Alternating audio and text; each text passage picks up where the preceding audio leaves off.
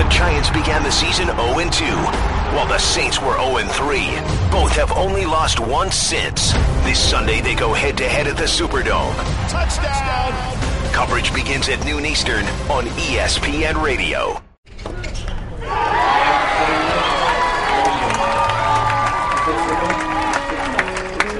You're listening to Baseline from 538. You're listening to Baseline from 538. You're listening to Baseline from 538. You're listening to Baseline from 548. 538. Damn it! 538.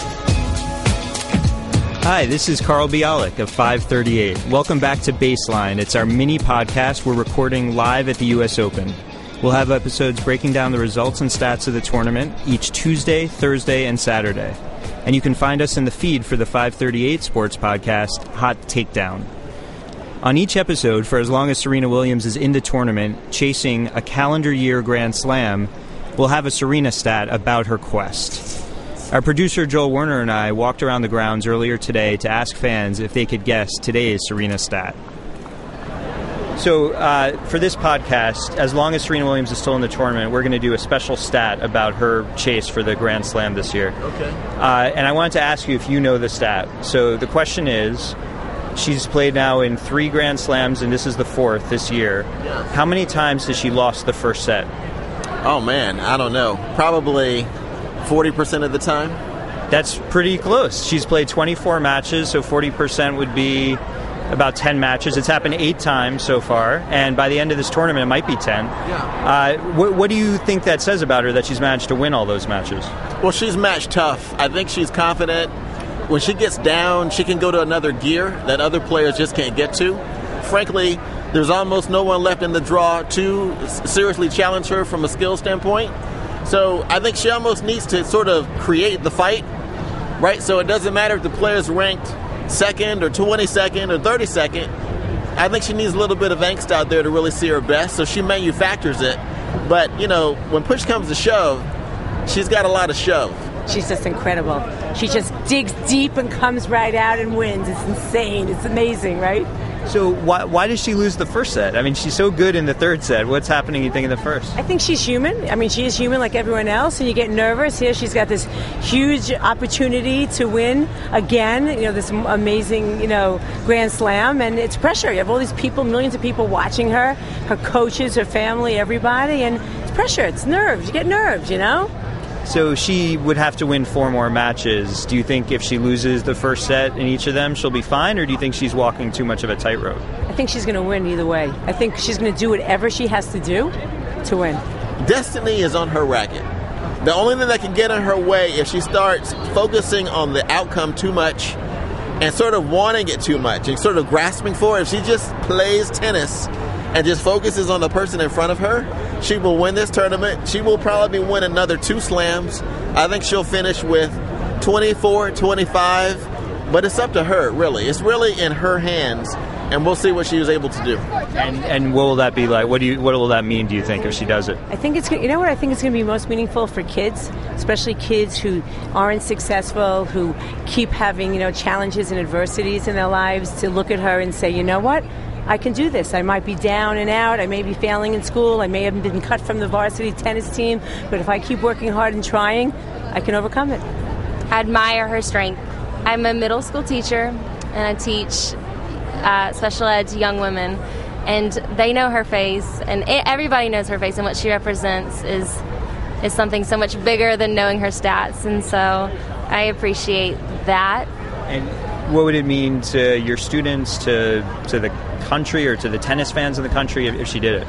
Well, it would mean it would mean a lot to everybody, but I'm speaking from my my Harlem school building and my beautiful girls that are there, and I think that it's something extra special when she goes out there and shows that kind of grit that that we all hope for for ourselves.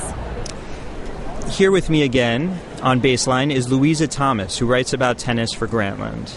So I wanted to see if the struggles she's had at times during her chase for the Grand Slam were typical. I looked up the other players who were chasing them who had a chance going into the U.S. Open, and no one had lost a first set as many times as she has so far. The closest I found was Rod Laver. He did seven times in 1969. That was when he won a Grand Slam the second time in his career. And he was 31 when he won it, and then he never made another major semifinal. It's not just that he didn't win another Grand Slam or another Grand Slam event. It's it's amazing to me that he didn't reach another major semi. Serena is going to be three years older than him next month than he was at the time. do you think that could happen to her? Do you think her dominance continues, whatever happens here? Well, I have to qualify this by saying that anything can happen. She can step on a glass and lacerate her foot. You know, she can. Let's um, hope not, but it could happen. let's hope not. I mean, could happen injuries again. happen. Yeah. You know, new players come up. Careers are unpredictable. I have an impossible time imagining that she is not going to make the semifinals of several more Grand Slams. I mean, that is just outside of my comprehension, but I think things happen, and I think that one one thing that I really admire her, about her is that she doesn't take anything for granted herself. So I'm going to trust her to play each tournament as they come. Speaking of previous Grand Slam winners and also Serena's age, she was just on the cusp of seven when Steffi Graf won the last calendar Grand Slam in the men's or women's game in 1988. And I asked Serena at the press conference last night, did she remember watching any of that? And she was not particularly impressed with that question. So, Louisa, do you remember any sports that you watched at that time? As it happens, I very well remember the 1988 Winter Olympics, which happened just before I turned seven.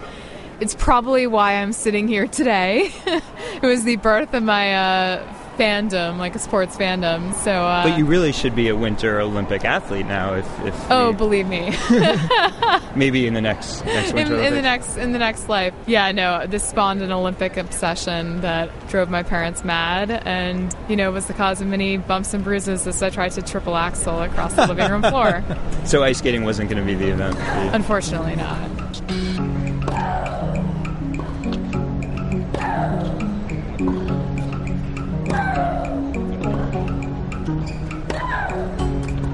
You're listening to Baseline from 538. Well, let's move on. It's time for today's significant digit. That's going to be a number that's caught our eye about the tournament. And today, that is six lottery matches. Now, I, I need to step back and explain what a lottery match is. It's one in which the winner won a lower percentage of receiving points in the match than the loser. Now, normally, if you win more receiving points, it means you have more chances to break serve. You're probably going to win. So these don't happen very often. But to Nadal, Rafael Nadal, he's now lost six of these matches this year, and he hasn't won one. And if you go back to last year, he's won eight of these without winning one. And earlier, he had won six in a row of these matches. So he was coming off a stretch where he was winning these close matches, matches maybe he had no right to win, and now he's losing matches he probably should have won. Last night it happened to him again. Fabio Fognini came back from two sets, first time that's happened to Nadal in a Grand Slam. What do you make of that stat and of Nadal's form right now? Could he just say, "Well, I've been unlucky, so I'm on the right track," or is he really have to change something about how he plays in the clutch? Well, you know, I think that every great tennis player is a confidence player. Um, Nadal, by his own admission, is someone who really depends on, you know, that self belief at the end of a match that he, he can close it out. And that's clearly something that he didn't have yesterday. So, to the extent that he can look at something and say, maybe, you know, it was close, you know, I've come a long way. I'm playing a lot better than I was seven, eight, nine months ago. Absolutely. You know, this was not a loss like the loss even to someone like Thomas Berdych at the Australian Open. You know, I think he can take a lot of positives away from the match. At the same time, he finishes this year without having made the semis of a major, which for someone who has won one, you know, basically as long as I can remember For 10 straight for years, 10 I think straight record, yeah. years, that's a bad year. You know, there's a rush to say, "Is it over?" I woke up this morning to texts, you know, from friends saying, "Is Rafa done? Is it over?" And I, I'm thinking, well, you know, that was a, always going to be a tough matchup for him against Fabio Fognini, someone he's lost to several times this year already, someone with whom he has a little bit of history, and someone who is capable of going totally berserk and just hitting winners like a crazy person. And Rafa's always going to be susceptible to guys who can redline, you know? So I kind of want to eject a note of caution. On the other hand, I feel like I've been doing that all year long. Uh, you woke up to those texts because you hadn't stayed up quite till the end? I will admit, I watched the first set and a half. I thought there were stretches in the first set of great quality, and the, the quality dropped, and I was like, pretty sure that Rafa was going to pull it out, even though I had sort of picked Fognini ahead of time. So I decided to get some sleep last night and woke up to the news that I had missed one of the more exciting matches in recent history. Well, hopefully there will be many more here at this Hopefully tournament. more. Uh, yeah. You know, Rafa is a very enthusiastic poker player, so I think he should be able to understand and does that when you're having a bad stretch, you're probably a little unlucky in addition to maybe not playing your best. And conversely, when you're doing really well, you're probably a little lucky.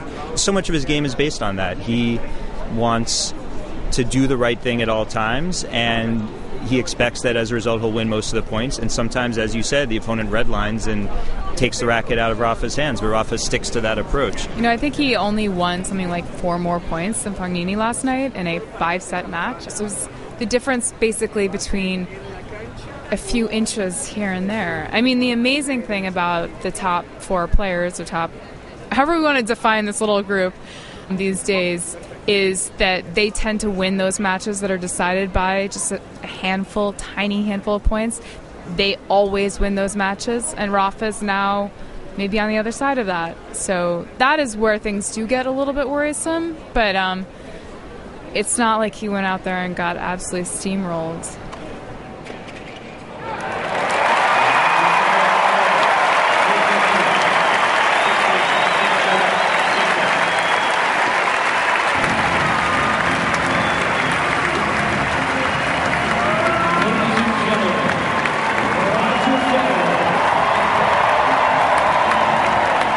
we just finished watching a player who's been contrasted with Nadal for much of his career, Roger Federer. He's five years older than Nadal, but is looking much fresher and better. And he's always had this different approach to the game. He wants his redlining or not redlining. What color is the opposite of red for that for that phrase? I don't know. Yellow lining, green lining. Anyway, he kind of relies on himself to play great aggressive tennis. And when he loses, it's often because he played aggressively, but it wasn't great. Today, he really wasn't great, but did what you say the Big Four does so often. He managed to win nonetheless. Where do you see him now at 34 and his chances? I think it's absolutely remarkable what he's doing, the flexibility that he's showing in terms of his approach. I mean, imagine doing what you've done for so long, realizing it's not working, kind of going through like a stubborn patch, and then being like, okay, let's just. You know, I actually came across an interview he'd given at the US Open last year in which he talked about his desire to play like a junior again and how he missed when he was a junior he used to sometimes take that 1 in 10 chance shot. And then you know once you become Roger Federer you can't do that anymore because you know the shot that is going to win 9 times out of 10 and then so you start taking that shot you start playing the percentages and you rely a little bit too much on experience. And it was getting a little boring both from himself and from the other players the nice thing is he seems to be playing like he has kind of rediscovered some of the creativity of his kind of his youth and also the kind of like brashness. I mean, it's pretty great. That's so funny to me because he lost famously to Novak Djokovic here. I think it was in 2011 when Djokovic hit just an absolutely brash 1 in 10 service return, Exactly. which is now often called the shot. And he was quite angry and Federer was quite angry shot, and said something like, maybe you would do that in the juniors, Yeah. but maybe he's had a little time to think about that. This would be a good question to ask him in Yeah, press. Maybe we should true, go back and ask.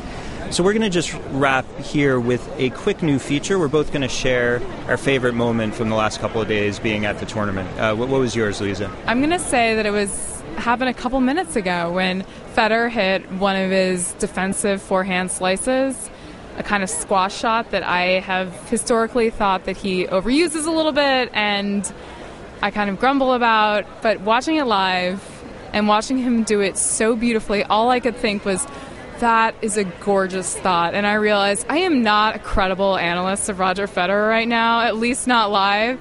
I mean, I have no idea whether that was the right shot for the situation. All I could see was the kind of like rapier like quality of it. So you appreciated it so much for happening. How could you ask as a journalist for him not to hit Exactly. it? Totally. That, that is the conflict that's created here. I have a similar conflicted moment. I was not asleep during the Nadal Fognini match, which which had its repercussions, like getting back after 4 a.m. But it meant I was here for this crazy night session last night, one of those classic U.S. Open till 2 a.m. Two great matches, and for the fifth set of Nadal Fognini, left the press area, sat a few sections over, it was kind of loosey goosey past 2 a.m. and just cheered for amazing tennis. And Fognini hit four winners in a row to break Rafa at four all in that fifth set, and I was just silly and goofy and loving it. So. I'll, I'll, hope to keep that inside me when I'm in the press box, but it was fun to do at 1:30 last night. Absolutely. I mean, this is the fun thing about tennis. I think it's in some ways it's easier to be a tennis agnostic than maybe in some other sports. There's a way in which you just get caught up in the back and forth of it. You know, it's not like you have your team and nobody else can do something great. Like you can just you can just watch and it kind of carries you over the net, you know. Well, that, that's a great note to end this episode of Baseline. Thanks a lot for joining again, Louisa. Thanks for having me. And thanks to our producer, Joel Werner. We'll be back on Tuesday with another conversation about the U.S. Open. And in the meantime, be sure to check out our ongoing coverage at 538.com, as well as on Grantland and ESPN.com. And subscribe to Hot Takedown so you don't miss an episode. You can email us at podcasts at 538.com with any comments or suggestions. Thanks a lot.